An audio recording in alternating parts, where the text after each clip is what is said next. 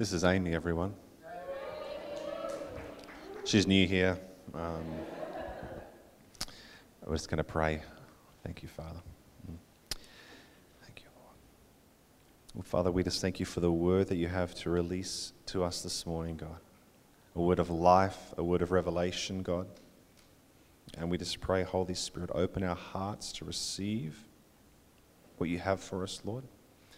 And Father, we pray even right now, Lord, just you would pour back into Amy, Lord, that which she has poured out even in the preparation, Lord, in the prayer, in the sitting with you, in the receiving from you, Father.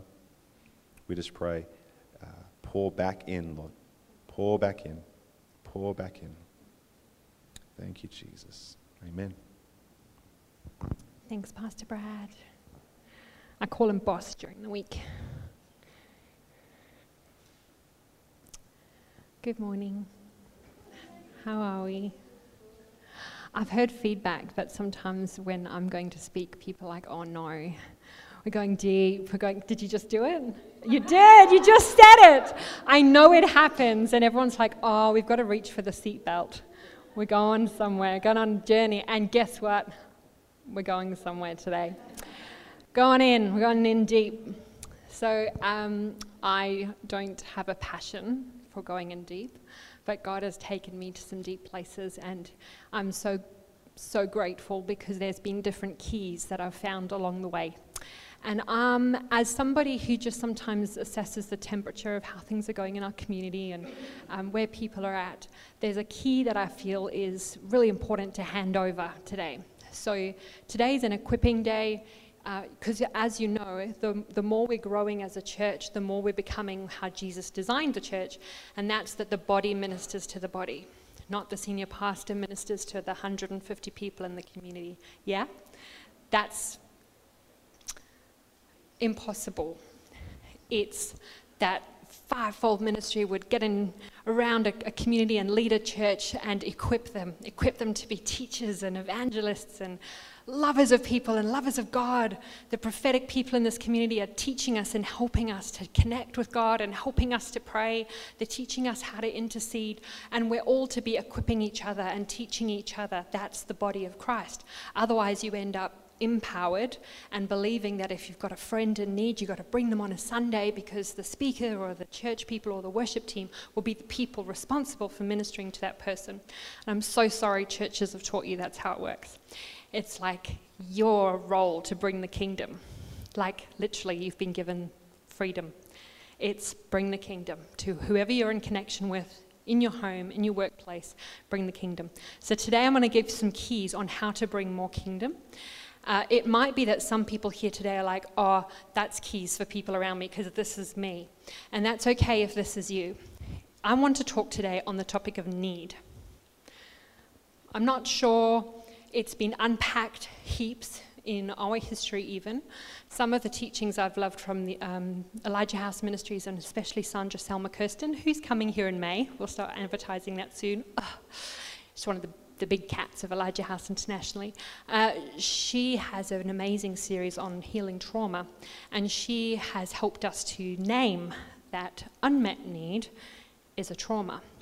So there's people even in this room, there's people in our community that I can tell, and I'm hearing, and I'm seeing, and I'm interfacing with, and I'm hearing that they do battle with some unmet need on the inside. Whether it's situational, adult, unmet need because of things going on, traumas going on, or you know, loneliness in the marriage, or loss of someone, whether it's unmet need as an adult, or if it's unresolved unmet need from a childhood. And I would love to empower you today to be a body of Christ who can hear need in someone else and know what to do. What do you do when someone is in need? What do you think of when you hear the word need? Is it like, ugh, needy people? Just stop having all those feelings and you won't be so needy. Emotions. Ugh. Is it that? Or is it like, need, yes, that's the thing I think of every day. I'm so needy. Do you think need is biblical? Is it Christian? Can we have need when we're Christian? Because Jesus fills all our needs. Are we naughty if we're needy? I think some of us feel shame if we have need. It's one of the fruits.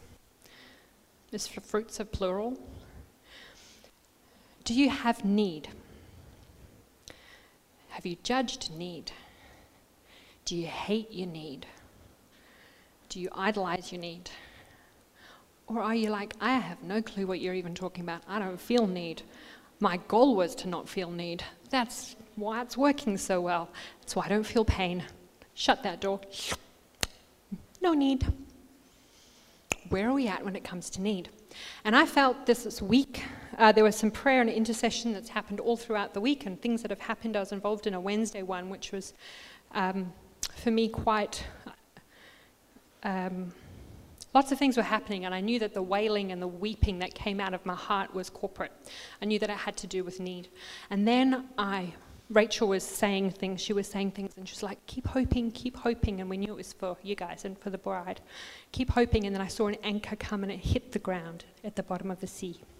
And I was sitting on this anchor, and I remembered that scripture that, you know, he is our anchor, and we have hope because of him. And as I hit the bottom of the sea and I did not let go of Jesus, the anchor, Rachel said, it's not just that we're hanging on to an anchor. The anchor breaks through behind the veil and we see heaven. And I saw heaven. I saw just angels around all of us. And then I saw Father, Son, and Holy Spirit surround me.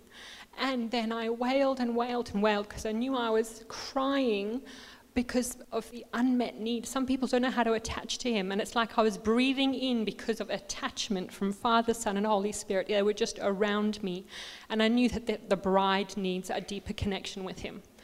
The bride needs a deeper connection with him. Do you feel that connection with him? Are you walking in that connection with him? Can you see him? Is it your reality that Father, Son, and Holy Spirit are all around you? I don't think it was mine till I saw that picture.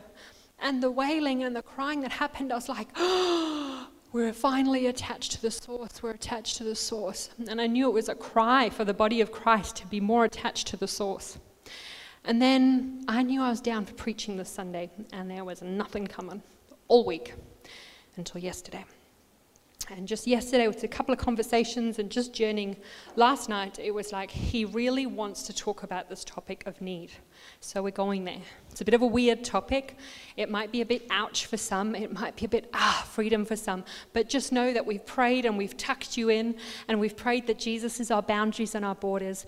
But can we just go there this morning and actually choose to just, okay, I'll just offer my heart. I'll put it out here, and let's listen to what the Lord wants to say about need. Is that all right? Yeah. So, I'm not sure everyone knows, but we were designed needy. Heaven designed us needy. We were placed in earth completely helpless and with high need. And it wasn't naughty. It wasn't ungodly. As a baby, you can do literally nothing unless someone is meeting your need. And he designed that so that things would be written on our heart all the time. So we're designed to need right from conception. I'm going to go through some of the things we're designed to need. We're designed to be wanted. Some of us as parents, you may have fallen pregnant and you have guilt because, oh, what if that baby felt that I, I was like, I just didn't want this right now. That's okay. We can pray through that, pray that off the baby, things like that. But just know that babies are designed to be wanted. They're designed to be accepted. As male or as female. They're designed to be blessed. Oh, yes. They're designed to be celebrated. Were you celebrated? They're designed to be connected with dad and mom. It needs to be both. And if one's missing, if one has died, if one is left, if one, there's, there's, there's no money, and the only way is, you know, the FIFO, or there's just situations, but if there's an unmet need, it impacts the child. It doesn't just go, oh, it's understandable, because you're designed to need it. We're not designed to manage the situation going, in, going on in the home. We're designed to, to receive. So we're designed to be seen. Mom and dad see you. We're designed to be heard. Were you heard as a child? Were you allowed to have a voice? Or was it you're to be seen but not heard? You need to have a voice from the start. You're designed to be listened to. You're designed to be held. Held. Lots and lots. Do you know that you can't spoil a baby? As in, it's impossible It's impossible to overdo it as a baby. You're writing things on their heart over and over again, and that's what they're designed for. They're literally designed to read what the world is like. Oh, when I have need, it gets met. That's what we're supposed to learn when we're young. Oh, I have need and it gets met. I need comfort, it gets met. I need touch, it gets met. And written on our heart is trust. Oh, mankind is good. Oh, men are good. Oh, women are good. Oh, the world is good. I want to be here. And trust is written on our heart if those needs are met. Is this making sense? Sorry if it's too deep, I warned you. It's okay, I'm giving you tools. We're designed to be touched lots, appropriately. No inappropriate touch, but lots of appropriate, tender, cuddling, held. We're designed to be played with for joy and delight by both mum and dad. We're designed to be given attention to. Oh, what are you doing? Oh, and it's red, and it's yellow. Oh, and it's blue, and that you're just listening and listening to the boring story. Oh, yeah, mm, mm. Say back what they're saying. Sometimes they say twenty times a word because they're just needing you to go, yes, mm-hmm. And they're designed to be disciplined. Do you know that you are designed with a need to be disciplined? By that I mean boundaries, not whacking and, you know, not abuse, but boundaries. If you weren't given firm boundaries and those boundaries were held to, you just learn, I can do whatever I want. And terrible um, permission gets written on your heart. You're designed to need boundaries. God gives us boundaries. He has a yes and he has a no. And we're designed to grow up under a yes and a no from the parents, a unified yes and a no. Is this okay? We're designed to be provided for. So that's obviously there's food and there's a roof over our heads and there's somewhere to be, all the physical needs. We're designed to be trained up in the way we should go, not in the way mum or dad wants us to go. We're to be raised in the way we should go. So you're, you're pursued as a baby to know what's in you and give life to what's in you. Designed to be comforted. We need to be careful that we don't go to the extreme of it's good for them to learn. They're learning. Oh, eventually they stopped crying because they learned. No, they learned that their need doesn't get met. That's sometimes why crying stops. I'm not putting a boundary here on where that line is. Jesus leads parents, Holy Spirit tells you. But be careful of the, well, they'll cry it out and they'll learn this is how things work. No, they'll learn that my need doesn't get met. So they do stop crying. It does work. So just be careful of Jesus, where's the line here? Is this okay? We're designed to belong. Some of us as adults literally walk into this room even. It's like, I don't belong, and I don't, and then you're here for a year, I still don't feel like I belong. Sometimes something stuck. Was that written on your heart when you were little? I belong. You belong in this family. Whether you're a girl or whether you're a boy, there's space for you, there's room for you, your core, your center, you matter. We're designed to be um, shown and told who we are. We're designed to help to regulate our emotions. That's supposed to happen. We're designed to need someone else to help us regulate our emotions. God designed us so needy. Needy's not naughty. But it's supposed to be that needy has a time frame. I want to get on to the difference between needy and need soon. But we're designed literally for someone to help us regulate our emotions. When we're having a tantrum and when we're yelling or when we're crying, the parents are to give words for that. Oh, we are frustrated. Frustrated. Oh, you're angry.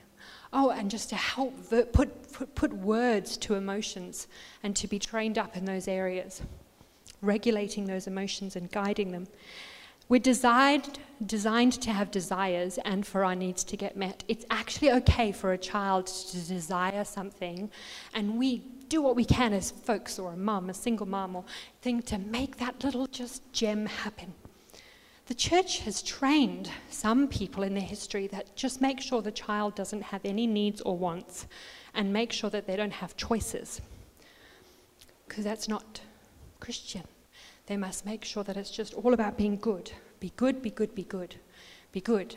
But we're designed to have needs and desires and choices, and for parents to give boundaries to that, give life to that, and then help them to regulate their choices, help them to regulate their needs and desires, rather than you mustn't have any because you must obey and be good. That can end up in religion. We want a child to learn the love of obedience to the parents, not that it's just a should of religion. Does that make sense? We want to empower them to just love obeying, because they have choices and they choose to obey, rather than that we cut it all out and make sure that they're just good. Babies are designed to have trust built into their hearts. They are not born trusting. Ta-da! It is the, the, the, the job of whoever's raising this baby to write trust on their heart. Men are safe. Women are safe. Needs get met. The world is safe. Some people still hate life, and it was written on them very early. Life is not safe. Life is not trustworthy. Some people learnt early men are not safe because need was not met. Is this all right? So they're designed to have trust written on their hearts. Is this a bit too deep? We're going okay? I'm going to get on to consequences soon, but I tell you what, if pain comes because of revelation of lack, that is a gift. I'm going to say this throughout this morning. Pain is a present. It's a gift. It's a signpost that something is wrong, and you follow that signpost and you get freedom that you never thought was possible. Pain is not the enemy. Some of us, it's like the thing we hate the most is emotional pain. And so we spend our lives trying to manage it and avoid it and numb it. But pain is not the enemy. Pain is not the enemy. Pain is a signpost to us getting free. We need to learn to partner with pain like Jesus did. He embraced his sufferings and pushed through. He didn't jump out of it. We are designed to have shelves built in our chest.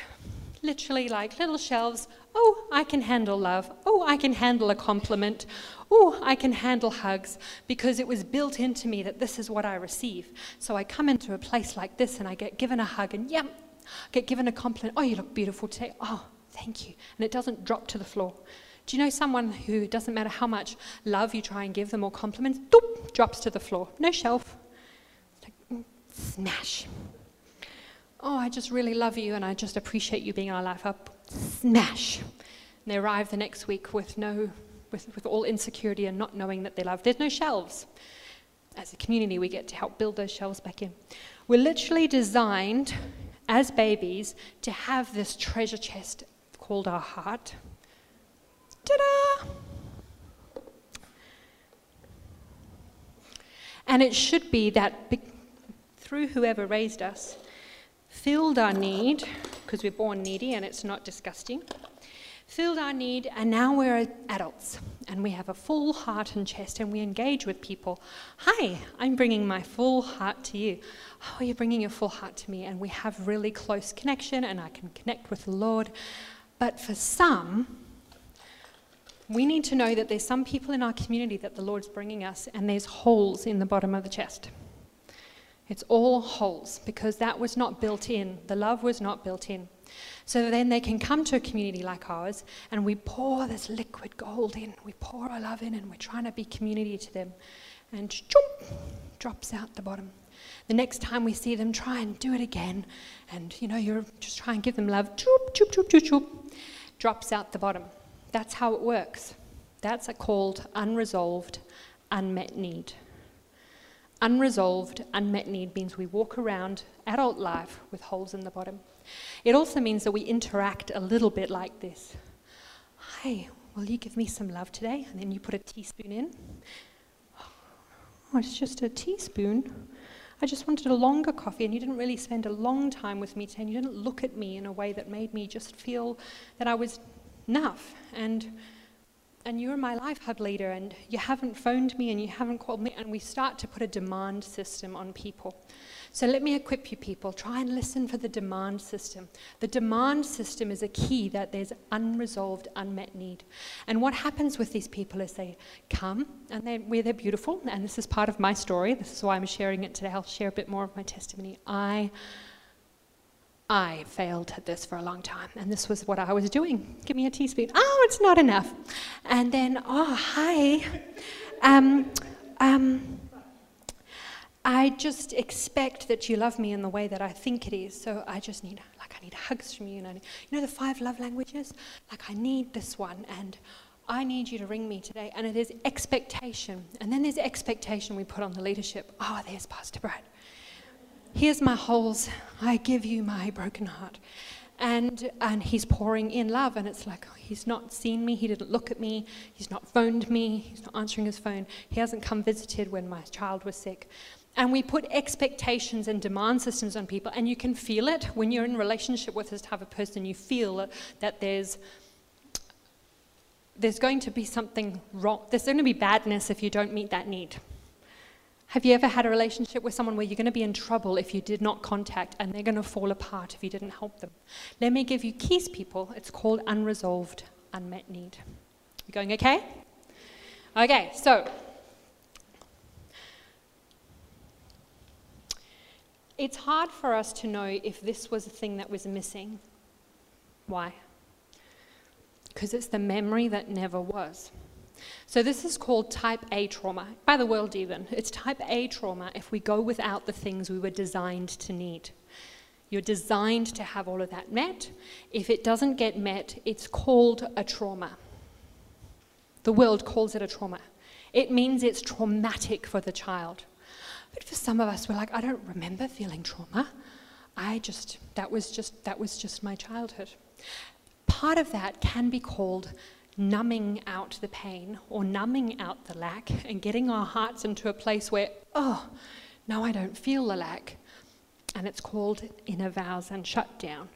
And then we become adults, and we actually find we're people that don't have a lot of emotions and that don't feel a lot of things, and things are fine, except the wife or the husband keeps saying we've got to connect more and love more. And, you know, there's still something missing, but we end up comfortably numb. Do you remember I told you that I went for a drive through the Baldivis Hills and with, with Ali, and we went down the street and we looked, and there was a huge plaque on the gate of a particular house, and it said, comfortably numb. Like, that's their goal. That's like the definition of denial.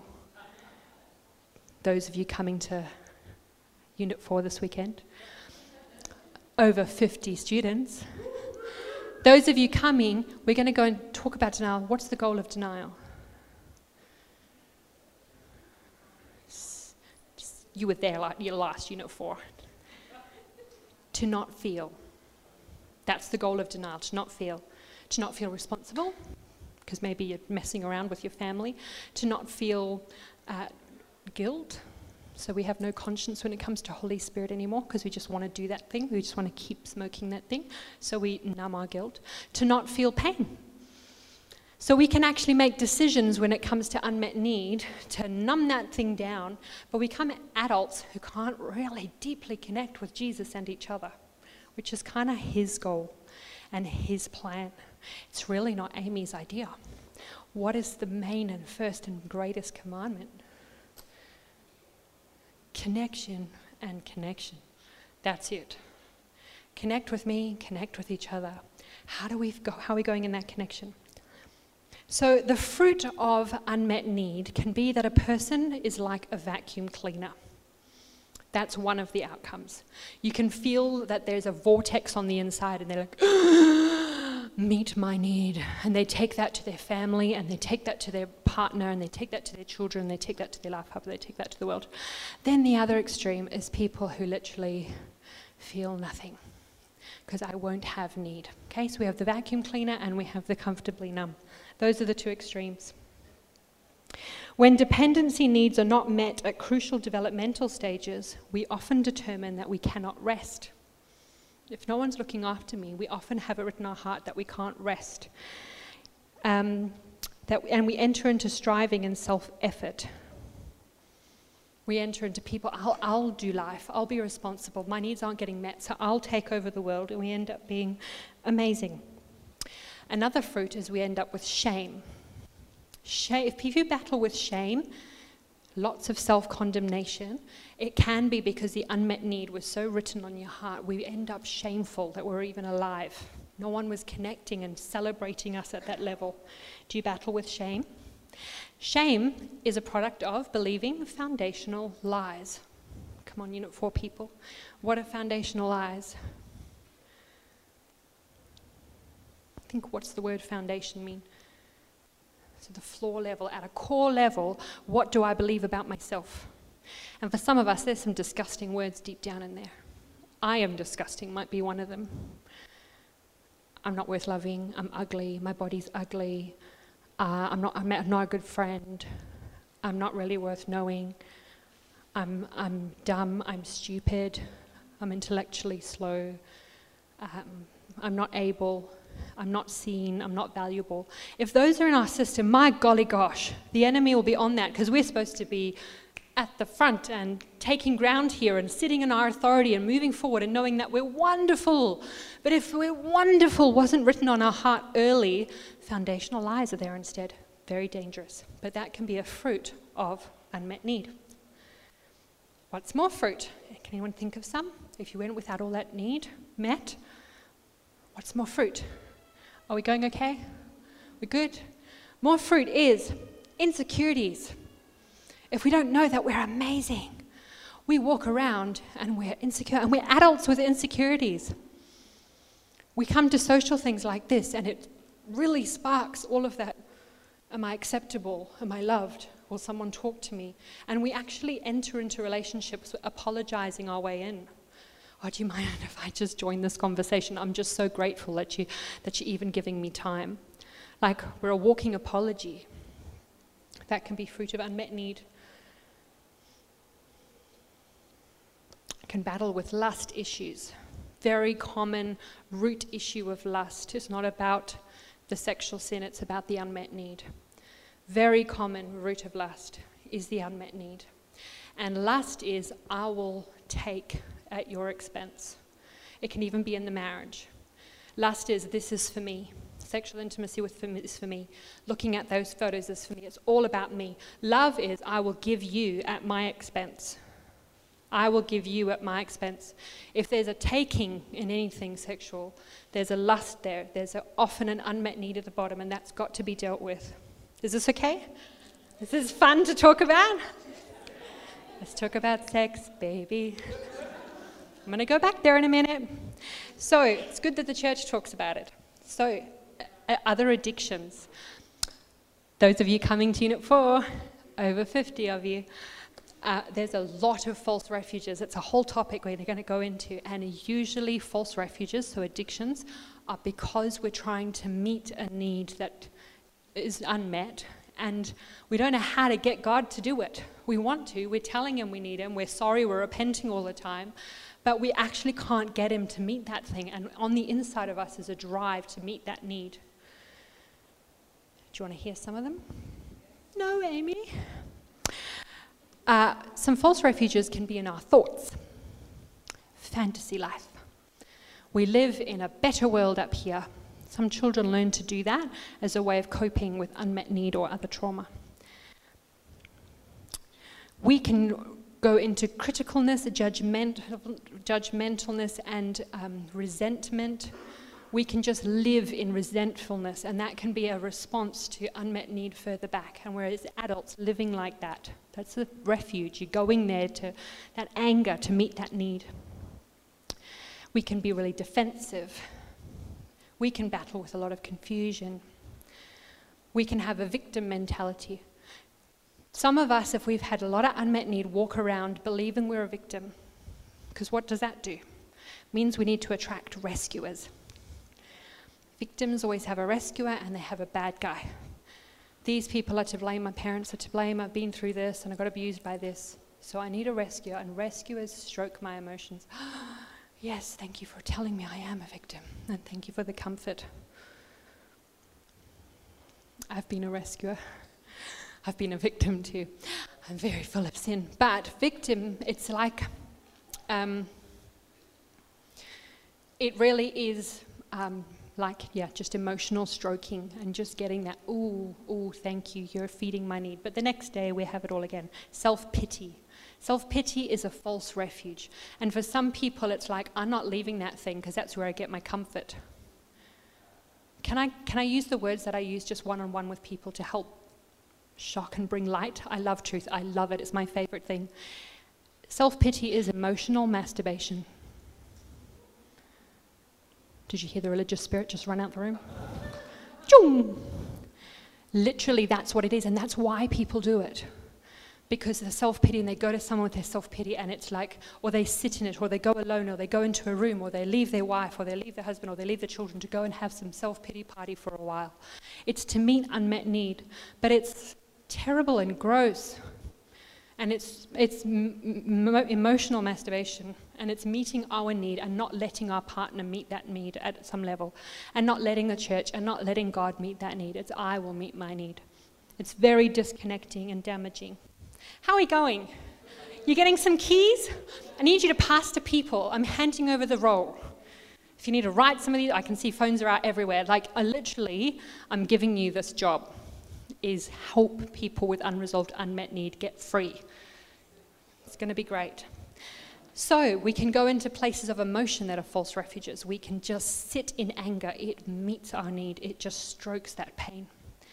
Same with um, helplessness, so that's the self-pity. Some people learn as a child in high dysfunction that life will never change. It's always going to be like this. Then they become adults, and we're trying to get them free and do prayer ministry and whatever. They can't walk in their healing because they've got learned helplessness. They've come into agreement with the lie that life will never change. So they're coming and they're just listening to the word, and they're listening to podcasts, and they're having prayer ministry, and it's like, no, they're in agreement with helplessness and with hopelessness, and it's stroking something. Our behavior, reading books. I'm, I was an English teacher. I want you to read books. But I mean reading books to get away from this life and to be in another one. Magazines, newspapers. Uh, withdrawal and isolation is a coping mechanism. Does someone in your family just keep cutting you off and they go away? Don't let them. Start putting boundaries down. You deal with that unmet need. No more disconnection. Passivity. Just, I'm going to let my wife lead everything. Or I'm going to just not take my place in life. I'm just going to just going to sit here where it's restful. It's called denial because they don't have to feel their responsibility. But it's a coping mechanism to not get close to that unmet need. You need to lean forward in life and get, get up the front again. Blame. So that's another victim thing. There's always someone bad. If you believe you're a victim, someone's bad. The pastor is bad. My life update is bad. The person in the car next to me taking me to Life Hub is bad. Someone is not meeting my needs somewhere. That worship leader is bad. It's too much. It's too much. Blame helps us to just stroke our needs. Terrible. There can be self-abuse or punishment. So horrible thoughts about yourself. Horrible thoughts about yourself. Not looking after yourself physically can be a coping mechanism for unmet need. Um, spiritually, people can get into the occult to meet that need.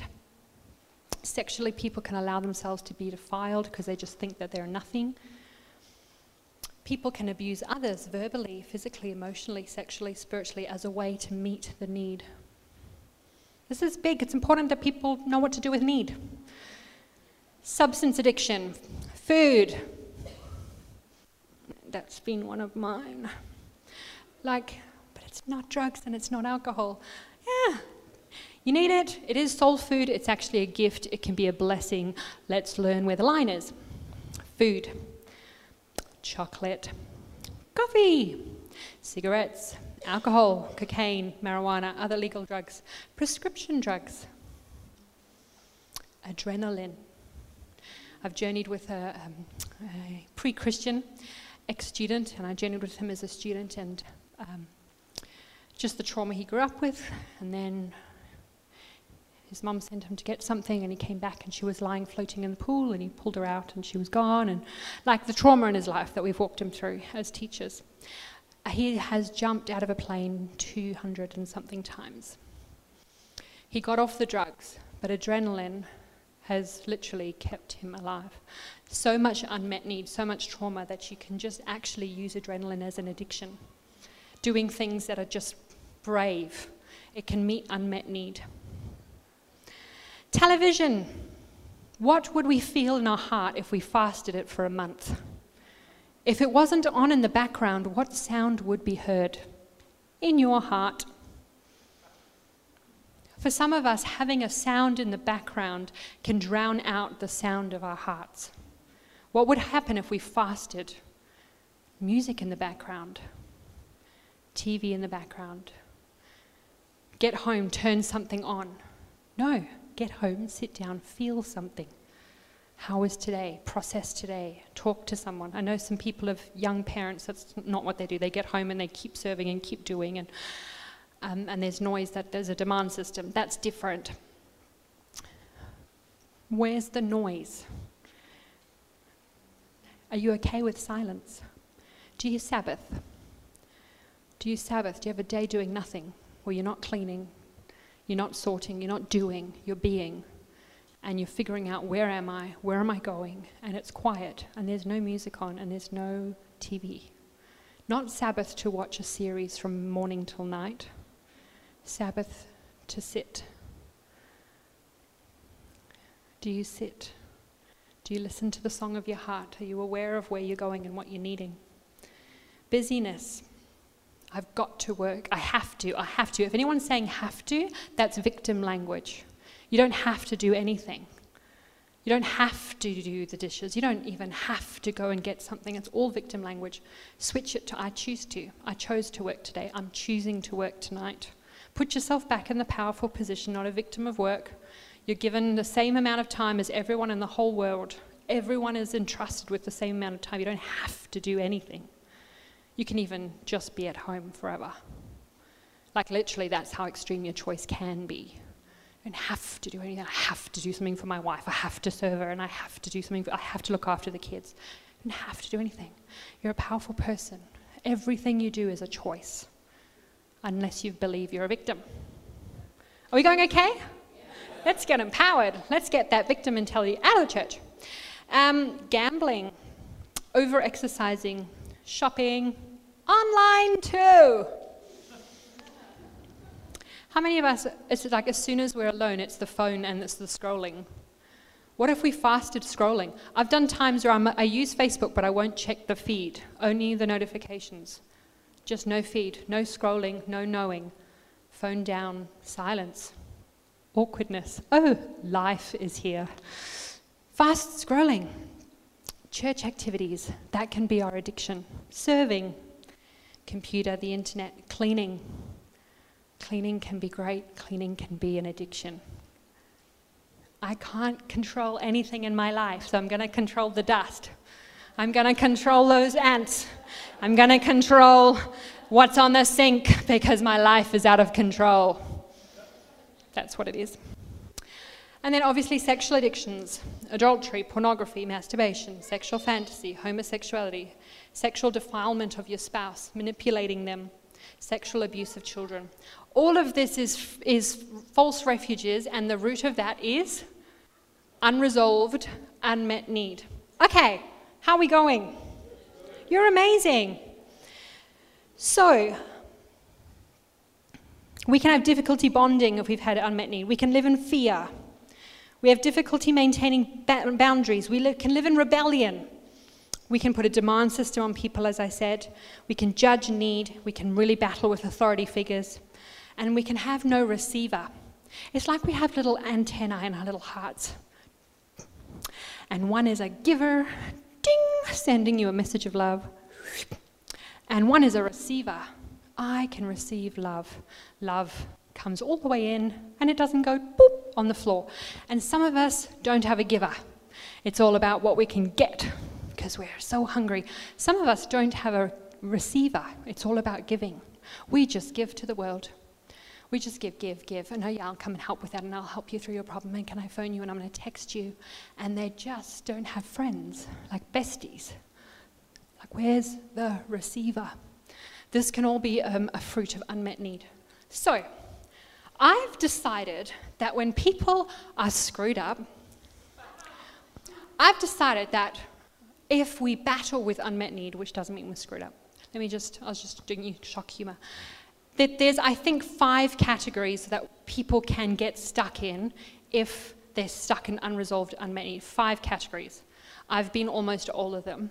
So I've got a little box thing on this on the screen. It, it might not be easy for you to read from where we are. We're going to have a big screen in the next time. But this is Amy's hypothesis, so don't sit under it if it doesn't feel right. But I believe that you can be number one, number two, number three, number four, or number five, or a mixture, if you battle with unresolved, unmet need.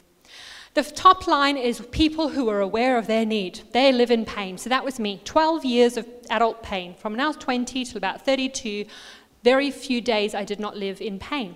And the pain was a lot of unmet need, loss, unresolved uh, grief, and it sat there, and I was definitely aware of my need. So some of you, or some people in their life hub, they know they're in pain.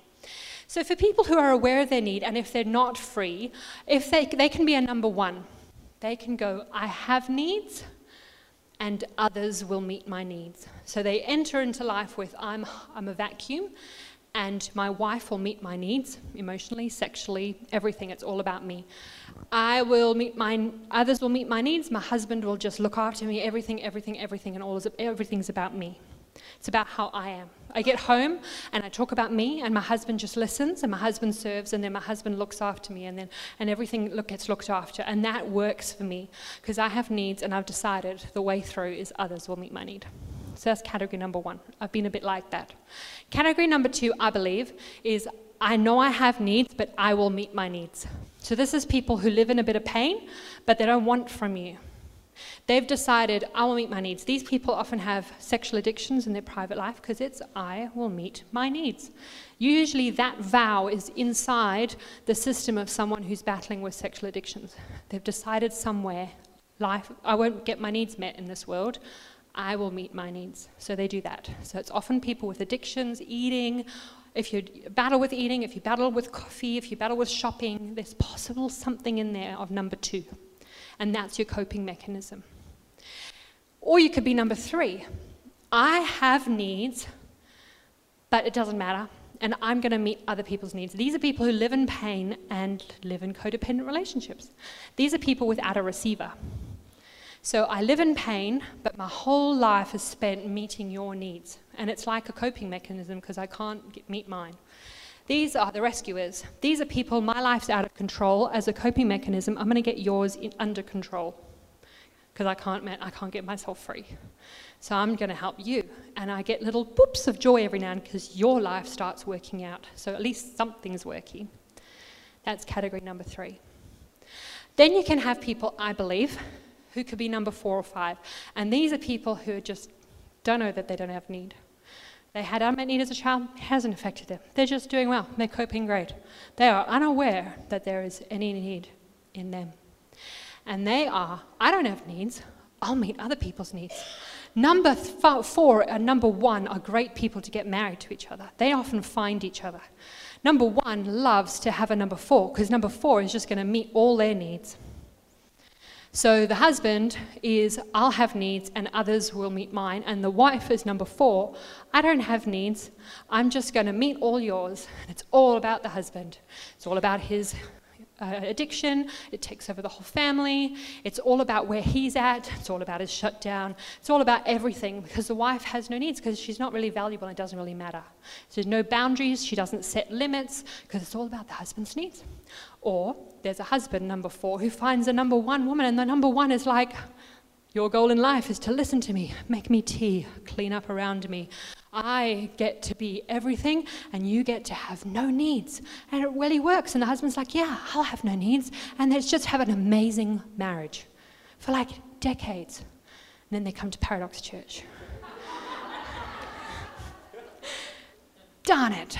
Because the only way to break out of this is for community to come round and go, oh, I know you're both happy, but it's because it's meeting your unmet needs, and this is actually dysfunctional.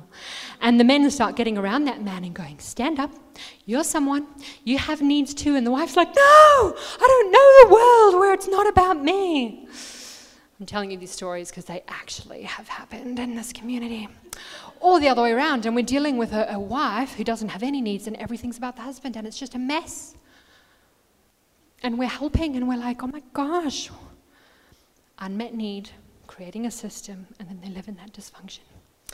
Or you can have number five. I don't have needs. No one has needs. And they're sitting here going, what the hang is this sermon about? This woman is deep and desperate and needs healing. And I want to listen to something about the book of John. Something practical. Something spiritual. Needs are spiritual, just letting you know, God designed them. People without needs are like, this church is a feeling church. And then people hug each other. So I just zone out for two seconds and receive the hug. And I'm like, wow, because it's what we do here. Then I go and I listen to someone and they're real and they're telling me their stuff. I don't even have stuff.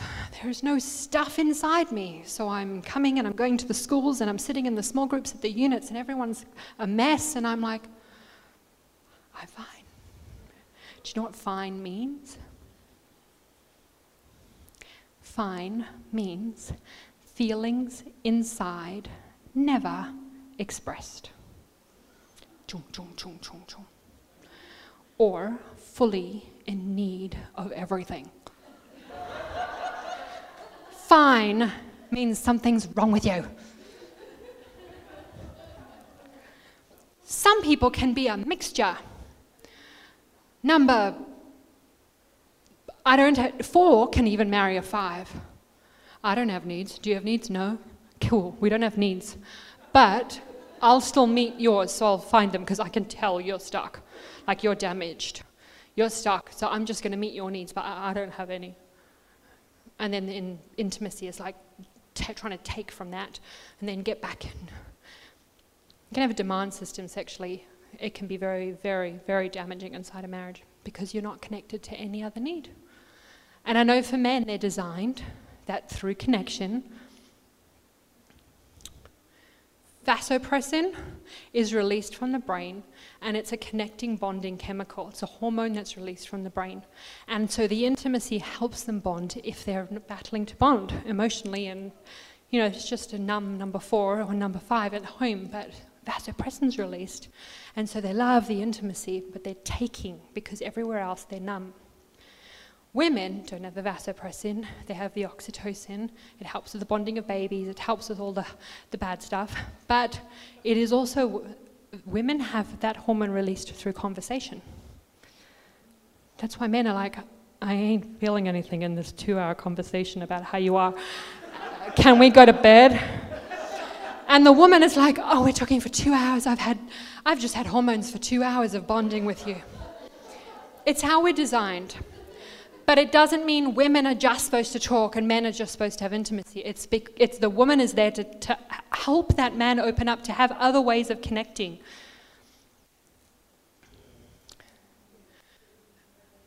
Vasopressin is not the only way to bond, men. Oxytocin is not the only way. Jesus is like, love me, love each other, and there's multiple ways to connect. Are you connected to connecting? Or is it streamlined because of shutdown? Are we okay? Yeah. All right. Thank you. So I, um, if there's unmet need and you're stuck, it's possible you're one, two, three, four, or five of those at different times.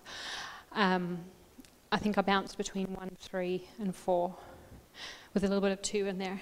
So another option is we can not be on that page and we can be a number six. So it's, it's an, another option is to get f- healed of the unmet need. Do you know what I've been learning? Jesus doesn't even want to meet the need of your unmet need. Whoa, stay calm. Hang on. I'm learning, Jesus, see your holes? That's you. Jesus doesn't want to meet the need. Because that would mean you have to just get alongside him for four hours every day the rest of your life. He wants to heal it. Otherwise, he's still someone putting stuff in and it's coming out the bottom. And he's like, oh gosh, I've got to do this again tomorrow. Angels, are you ready? We've got to go pour in again. It's going to go by the ten o'clock in the evening. Then they're going to try and take from someone else, probably their spouse. But are you ready? Okay, let's go again. Pour, pour, pour, Jesus, pour. Oh, thank you. Great time with Holy Spirit. And then you go eat.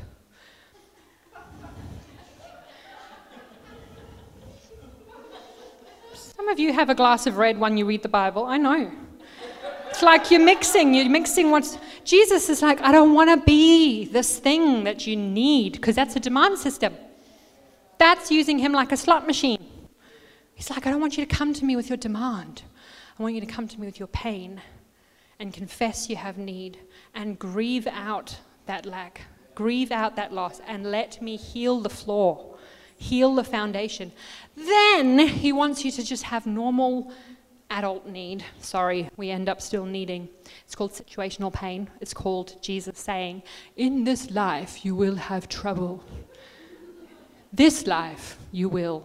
So I'm sorry, need will continue in different circumstances, but that's called adult situational need. This is core, unresolved, unmet need. And Jesus is like, church, can you please heal the bride? I'm like a slot machine all the time, and it pours out the next day, and then everyone's like disillusioned with Jesus because I keep going to him, but I'm in pain. I keep going to Jesus, and he meets my need, and it doesn't last. And then we, we're disillusioned with God because we're in pain, and he's not helping.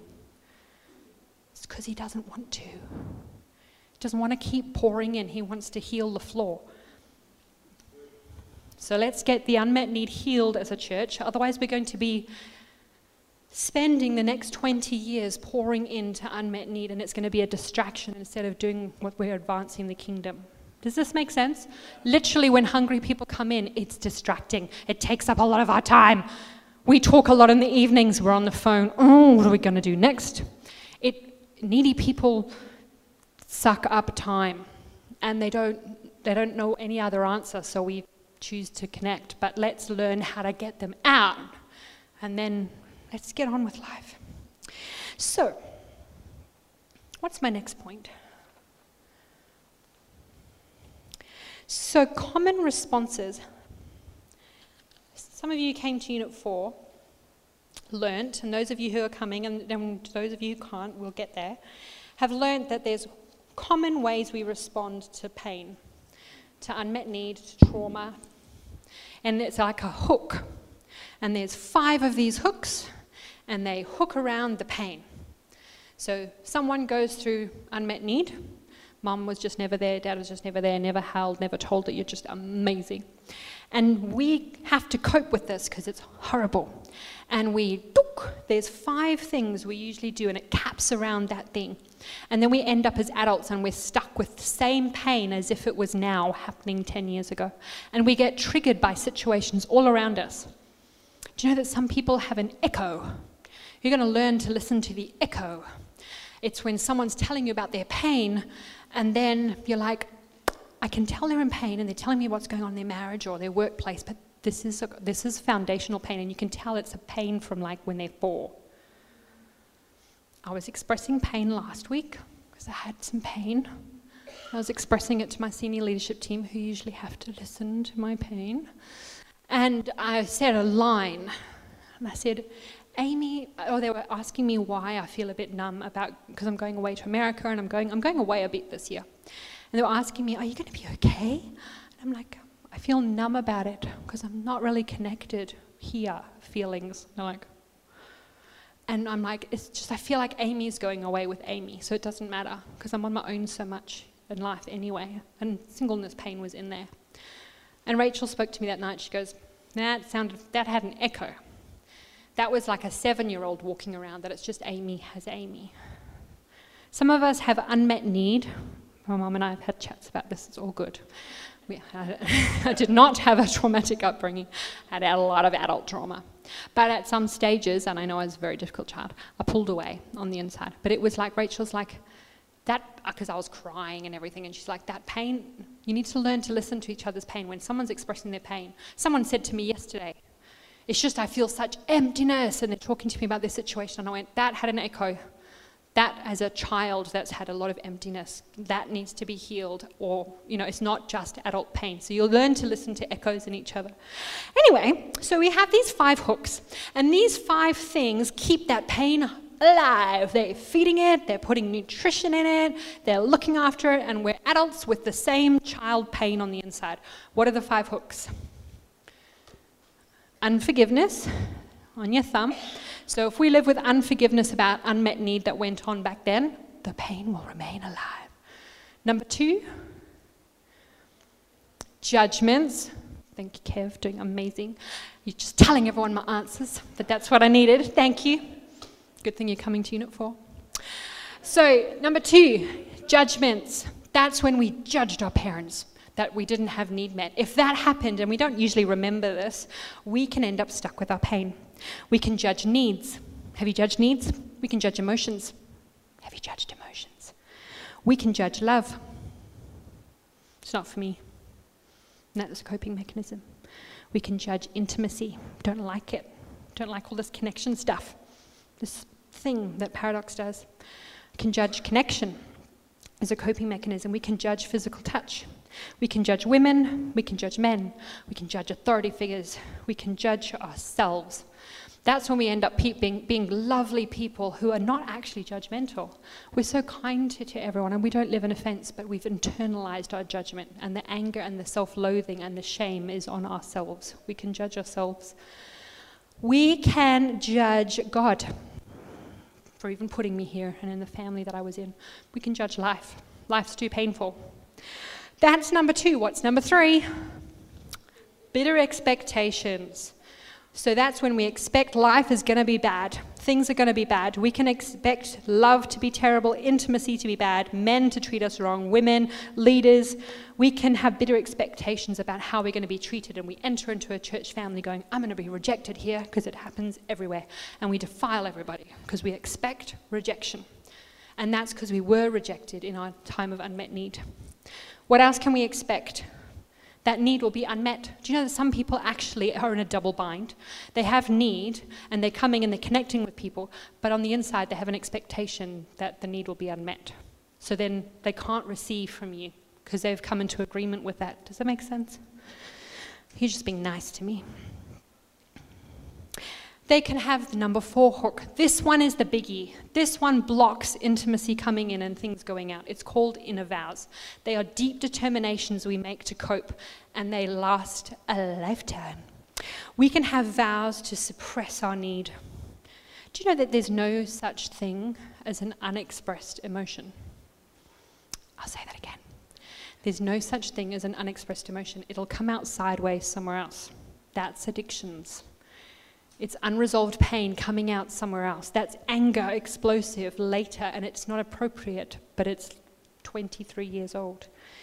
We can have choices and vows to close our heart, to shut down, to not need.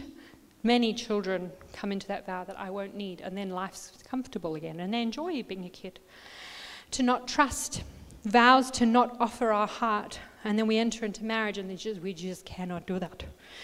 Vows to not be here, so we just vague out and we go away and we do anything to not be present. Vows to not connect. We can make a vow in a childhood because, oh, those are my parents. I vow not to connect with you. That's dangerous. And we're adults and we can't connect. Vows to manage our pain and need by doing something else. Another way, if you're journeying with someone and you're trying to figure out if they had unmet need as a child, ask them this question.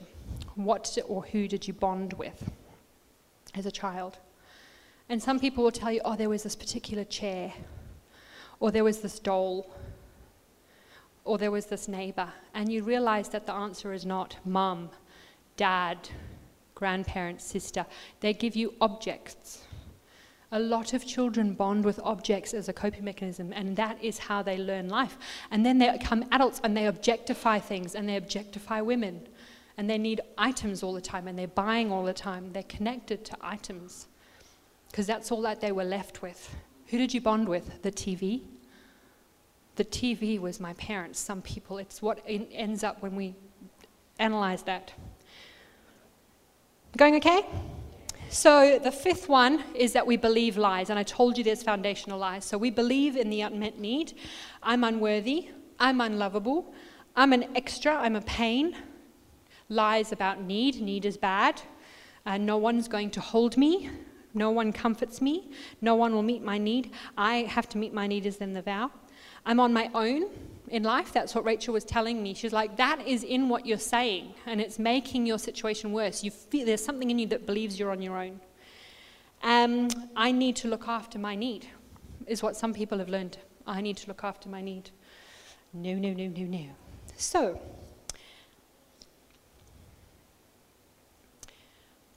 I don't know if any of you know Kath Moore. They came and did a camp that we did at that place in Pinjarra, Fairbridge, a couple of years ago. Uh, Simon Moore is the head of Elijah House Australia in a board way, and Kath Moore has now come on. And she wrote something about pain, and I love it. I love her. She's been such a mentor. This is what she said about pain. In my experience, and in my experience of others, I've noticed we all hate pain. If we're really honest, we know that pain is all around us every day. It seems to permeate every part of our lives, and we do all that we can to try to control it and minimize it. Perhaps it's about time we accept it as part of our journey instead of fearing it. Can I say that again? Perhaps it's about time we accept it as part of our journey. Pain's part of our journey, instead of fearing it. Jesus promised us that in this life we would have trouble. It's a given part of living in this broken world. We cannot escape its touch on our lives, and yet we live as though we're determined to defy it. We live as if we're determined to defy it. Thankfully, God did not abandon us in this world of pain, but entered into and joined himself to our pain.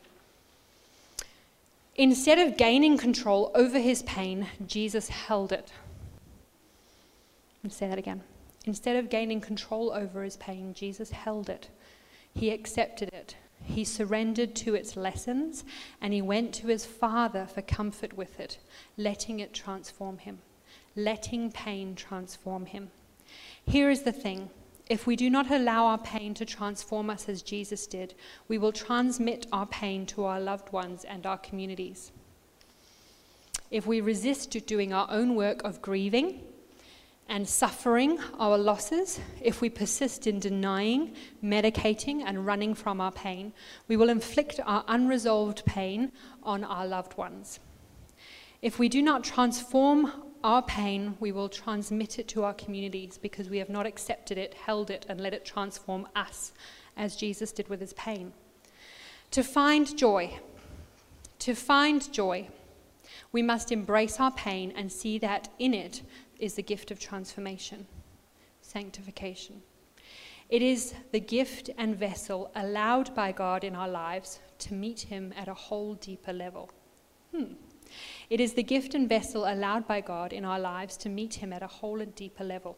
If we refuse to accept the suffering, like some of us do, we miss a deeper communion with God. Whoa! If we refuse to accept the suffering, we miss a deeper communion with God because he is found in everything, especially in our places of pain. His ways are not our ways. If our God did not defy his pain, but entered into it, embraced it for our sake, as his disciples, should we not enter in and embrace our own sufferings, so that for the sake of our communities, we become vessels of life?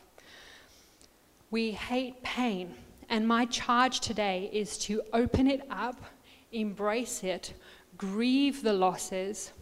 This is how we, so I'm going to end this last bit on what to do ourselves, or what to do when we're walking with someone, not because we were number five, but walking with someone just out of love and out of calling.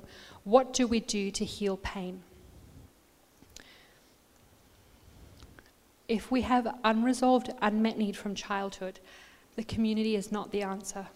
Sorry. You need to know this if you're walking with people.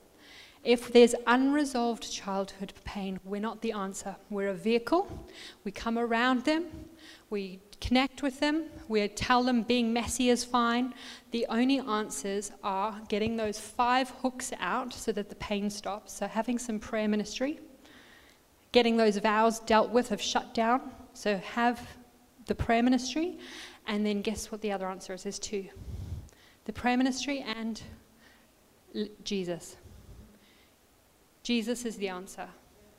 You need time with him over and over again. Even if you're touching base and now the partner takes the kids and you're in the cupboard for thirty minutes and then you swap, you need to grieve your losses. If that pain doesn't, if that poison doesn't come out, you will have it for the rest of your life. And to confess that, that you're needy. I spent an entire year, sorry it took time, but I spent an entire year taking my pain to Jesus. My quiet times were, I need you, I need you, I need you, I need you. And that's all I said to him for a year. And I read the word over and over, and I found in the word it says, he is my fountain, he is my portion, he is my shield, he is... And it was all the things he is to me, and I just chewed on that and ate that, and I told him he's enough and he's the answer. I didn't feel like he was the answer. I'd come out of that time and head somewhere or go to the shops, and pain was still there. But I chose him, and I chose him over and over again, even when the pain didn't stop. And I grieved, and I chose him, and I grieved, and I chose him, and I just, it was, I need you on repeat. And then, eventually, this thing happened where I'm like, those holes are gone, and the pain wasn't there. And literally, it's still, because it was a good twelve, thirteen years, it's still like, to me, sometimes I'm still like, the sky's blue. Like, life was just so bad for so long. And a lot of the time of my start being here in this church, it was just so bad internally. But choose him and get in the word and tell him what hurts and grieve your losses. The answer is being held. You can't have it that the community is going to be the answer and your partner is the answer and your job is the answer, and you need Jesus. It's the only way to heal unmet need is to be held by him. And sometimes you need help with that, and the prayer ministry can maybe unlock blockages that you even have with God, but you need to get in touch with that. And if that means you first have the prayer ministry to get rid of the inner vows to not feel, and then you need to grieve that and choose him. He needs to be your everything. I didn't feel like he was my everything. I just told him he was. And then he became it. And I don't know when it happened, but it, something had built, and every day must have mattered to him. But I came through and I'm like, I feel that he's my fountain. I feel that he's my portion. And he becomes your rock. And he becomes your savior. And things are in the right place. Even the church can't be your answer. Jesus, you have to spend time in the Word to get free, to get life, to get to forever. You, it's, the, it's the place where the manna is. It's bread. If you're hungry and starving, it's bread. You need to live in the Word, and you need Jesus. That's the answer to the unmet need. It's not me. It's not texting me. It's not a, a, a two-hour, please, can I meet with you? I will just say, you need Jesus. And you need prayer ministry. I'm not the answer if it's core unmet need pain. If the pain and the unmet need is just adult pain and situational pain, like your marriage, like the child who's walked away from Jesus, like your barrenness, like your singleness, like your no dreams, I have no dreams in life, I'm just doing the day. If you have adult situational pain, that's different unmet need.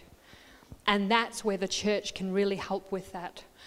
You need to get healing for core unmet need, but when it comes to adult unmet need, we need each other. That's where the church is the answer, and you need to tuck in. You need to tuck in. You need to go to your life hub. You need to connect. You need to phone. You need to say your needs. I'm lonely. Can I, can I be adopted by you? In my singleness, I'm not coping. I need humans. Can I? And the rest of us need to extend our tables and just adopt. If you're a couple, is there a single in the ch- person in the church that you've adopted, even if they're older than you? Uh, you need to adopt them.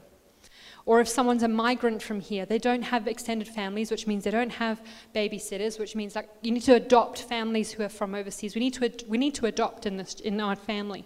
And you really are the answer to that unmet need. And I give you permission to say your need. Need is not judged here. Get in touch with it. If you've got some of those false refuges going, it could be core unmet need, and we'll help you with prayer ministry or help you, but it could be just adult need. Like, life's hard. It's full of trouble. Come and feast here. Feast in the Word. Connect in. Tell us your needs. Tell us about your mental health. We'll walk it out with you. Is that okay? So adult need is normal. In this life, you will have many troubles. Core unresolved need needs dealing with. And you've got keys. Tell people. Get that prayer ministry and get with Jesus. Jesus is the answer. If they've got adult need, let's tuck each other in. Let's know each other's needs. Give each other permission. So the healthy number six, I'll close with this. I think I've got two slides about that. So you know, if you're not the unhealthy number one, two, three, four, and five, when it comes to neediness, so if I find someone's needy, I think that's unresolved core pain from childhood. That's neediness. But if someone's just has need, that's probably adult. But neediness, if we're healthy, it's number six. It's I'm aware of my unmet need. That's a start. I have prayer ministry for the judgments, vows, expectancies, and lies. I'll bring my needs to Jesus. He will heal my core needs and my unmet need. But the community will help rebuild my trust and accept me in my messiness and hold me while Jesus does the work. That's the healthy. If you have neediness, take a photo of that screen and get onto that as your job. I'll put them up on our Facebook page. If you just have situational adult need and you're a number six, and it's, I'm aware of my natural and situational needs. I manage my appetite, you know, sexually. I manage myself, whether you're single or married, you manage yourself. I manage me. I manage my emotions. No one else is to blame for them. I manage my needs, and I li- still lay my li- life down for others while valuing myself, even in my need. Jesus and the community will meet my situational circumstances and needs. Tuck into the community. There's answers for this. There's healing for this. We, we choose to be your family. If you're lonely and we don't know it, tuck in. Tell us about it. Tell your Life Hub leader. Psalm one thirty-one verse two says, I've stilled and quieted my soul like a weaned child with its mother. Like a weaned child is my soul within me. That's the fruit of having healing from unresolved, unmet need, is you become like a weaned child, which is a child that doesn't need to take and doesn't need to drink because it's settled. It knows food comes. It knows love comes. It's a settled. It's not crying. It's not crying. Some of us are crying on the inside as adults. But the fruit of healed is we become like we're weaned, we're settled, we have trust in our hearts. We're going to end because of the children's ministry needing it to end as well. Pain is your friend. Pain is your friend. Follow it. Find out what hurts. Listen to it. Listen to it.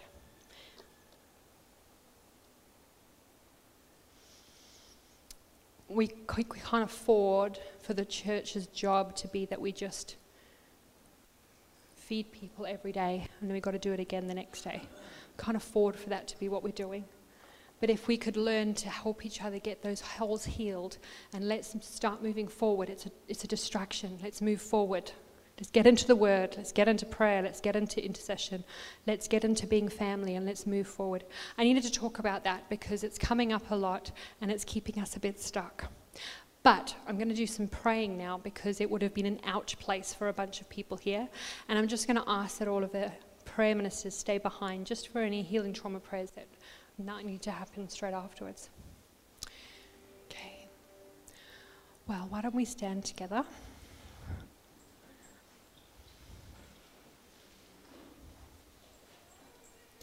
And I just want to empower you, which is what this message was to do. If you feel like you have unresolved, unmet need that has been pricked this morning, or if you have adult need that's been pricked this morning, can I encourage you to, to be brave and just put your hand up and we're going to pray for you. Okay, if you didn't put your hand up, turn around and go find someone. There's people everywhere. So please move and just keep your hand up if this is you. Just keep your hand up. Can this side of the room go across to that side of the room? There's a lot on that side. We're just going to wait till everyone has someone. Richard, there's a lot on this side. We need more people down this side. Lindley, if you'll come to the front here. Go, go to someone. If, you, if, your, if your hand's not raised, go to someone if you have the grace. It can be adult need. It can be childhood need. We don't know. There's three at the front here. Can you pray for Lynn? Thank you, Jesus. Um,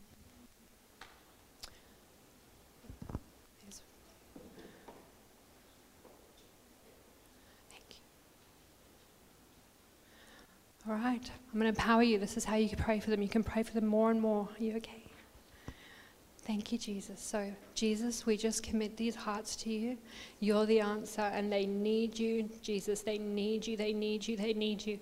And I'm going to pray right now, Jesus, that you would just come, and you would just come like a sponge, and you would just draw all the trauma, Father, of the unmet need. If it's core and foundational, I pray right now, Jesus, you would just come with your love. You would come with your fiery righteousness and come and judge that trauma in the name of Jesus. Would you just come like a sponge and draw it out right from the root level in the name of Jesus? Draw that trauma out, Father. Draw that trauma out. Draw the unmet need out. Father, I pray that as they just choose to release their pain to you even now, even amongst people, even amongst strangers, Jesus, I pray that you would come right now and begin to draw that pain out. And the poison attached to it, Jesus, would you just come? I just see his hand on tummies everywhere. Jesus, would you just come and draw the core pain out at a deep root level in the name of Jesus? That was not your heart for these people. That was not your heart. That was not your plan. That was not your heart and your plan. Jesus, would you draw out that pain in the name of Jesus? It's, it's coming up and triggering and, and living in their life. Father, would you come to adult pain? Lord, we bring the situations before you that are in this room, the lack of change, the, the barrenness, the brokenness, the singleness, the married pain, the children who've left, the, the, the, just the breakdown, Father. The, we bring this adult pain to you, and you told us there would be trouble, but you said, but you will overcome it. That's what you said. So we just speak overcoming over these people right now in the name of Jesus. You said there'd be trouble, but you have overcome the world. We thank you that you're the overcomer, and we speak your overcoming over these situations right now in the name of Jesus. We thank you for change. We thank you for movement. We thank you for breakthrough. We thank you for breakthrough. We thank you for grace to do another day. We thank you for empowering grace in the name of Jesus. We thank you for empowering grace. We thank you for change. We thank you for traction in the name of Jesus. You're an overcomer, Jesus. So we're overcomers in you. We're overcomers in you. We choose to step into that and to believe, Father, that we can overcome. Father, would you help us trust each other? Would you help us trust our hearts to the community? Will you help us to trust our stories to the to community? Would you build on our heart that we're accepted, that we're loved, that we belong? Every human in this room belongs. Belongs, belongs, belongs, belongs. You belong, you belong. You belong in the Father. You belong in us. Family, tell them that they belong in this family. Was there a shelf for that, or did it fall to the floor? You belong in this family. You're seen, you're known. Tell them who they are. Tell them who they are, people. You're seen, you're known, you belong. You're okay, you're good, you're fine, you're acceptable, you're beautiful, you're worthy. Tell them they're worthy. Father, we lift shame off each other right now in the name of Jesus. All the shame with the self-loathing and the judgment, we just lift shame off right now in Jesus' name. We lift off the shame. The shame of having need, the shame of being in need, the shame of the neediness where it's like terror even in the night, lying there with the pain of neediness. We lift off the shame of the neediness. Your neediness is not ugly. It's not disgusting. Your neediness is welcome here. Tell them their mess is welcome here. You have permission to be where you're at. Tell them you have permission to be where you're at. We love you now and we'll get you through. Tell them. We love you now and we'll get you through. We're with you. That's how you journey with people. Even if you have to tell them every day, you got this. God's got this. He's with you. You're an overcomer. Come alongside the need, people. Look for people with need and tell them who God is. Thank you, Jesus. Father, we pray a special blessing over everyone with need today, anyone with pain, anyone who had um, their heart connected with what I was describing. Father, we thank you for a deep blessing, uh, that you provide them what they need. You provide them the prayer minister at the right time. You provide them encounters with you. Lord, we need encounters with you, even in the night. The scripture says we, we search out with our hand and we find you, Jesus. We thank you that we find you in the day. We find you in the night. Thank you for your goodness, Father. We just thank you that you've got this. We bless each other. We bless each other. The goodness of God. The goodness of God cover you and bless you. In Jesus' name, amen. Amen. Thank you. Bless you. You're an amazing community of lovers. Well done. That's how you do it. Look for people with need and don't be awkward. Hug them, hold them. Hug them, hold them, touch them. You're rewriting things on your heart. You're an amazing community. Well done. Well done. It's beautiful. Thank you for just listening to that. That needed to be caught as a community key and some language for us to work with. Um, please see the info table immediately if you need some help, if you're wanting some prayer ministry. Um, otherwise, come to the front if you just need a bit more prayer before going. Um, if you have children, please go now. Thank you. Amen. Was that great? Thank you, Amy. I just wanted to, uh, to make one point. When it comes to prayer ministry, because we are massive advocates for prayer ministry, talk about it a lot of times, um, but just just so you know and hear this really clearly, you don't need prayer ministry and Jesus. You need Jesus, and prayer ministry is simply a facilitated encounter with Jesus. All right, that's all prayer ministry is. It's not, oh, highly trained, skillful counselor type people that are going to use all of their wisdom and knowledge to help you get free. It's people who are who can hear from Holy Spirit and help you to have an encounter with Jesus, and then to walk through all the things that he wants you to walk through, the legalities of the kingdom of God. And so what Amy's saying is, she's like, you need you need a facil- you might need a facilitated encounter with Jesus, but then you absolutely need to take responsibility for your own time with him and encounter him. So it's those two things, and that's for us as a, as a community. That's what prayer ministry is. It's just saying, hey, you know what? I think you might need a facilitated encounter with Jesus, because you might be having encounters on your own, but you don't have the fullness of sight or understanding or awareness because of our, where we're trapped sometimes, that actually can blind us to seeing clearly. So when we have prayer ministry, it's like, hey, someone's going to come in and help you to facilitate. But it's all Jesus that does the work. I mean, if you've ever sat in a prayer ministry session or had one, it's like Holy Spirit comes, he directs, he sets free. It's like, hallelujah. Thank you, Holy Spirit. Um, so it's just that we're just, I was just, you know, kind of aware of our language. You don't want to kind of create this this idol of, of prayer ministry. Um, it's just not our heart. It's not the heart of Elijah House and the training. Um, but just to understand that's kind of what we're um, encouraging you towards. So it's good.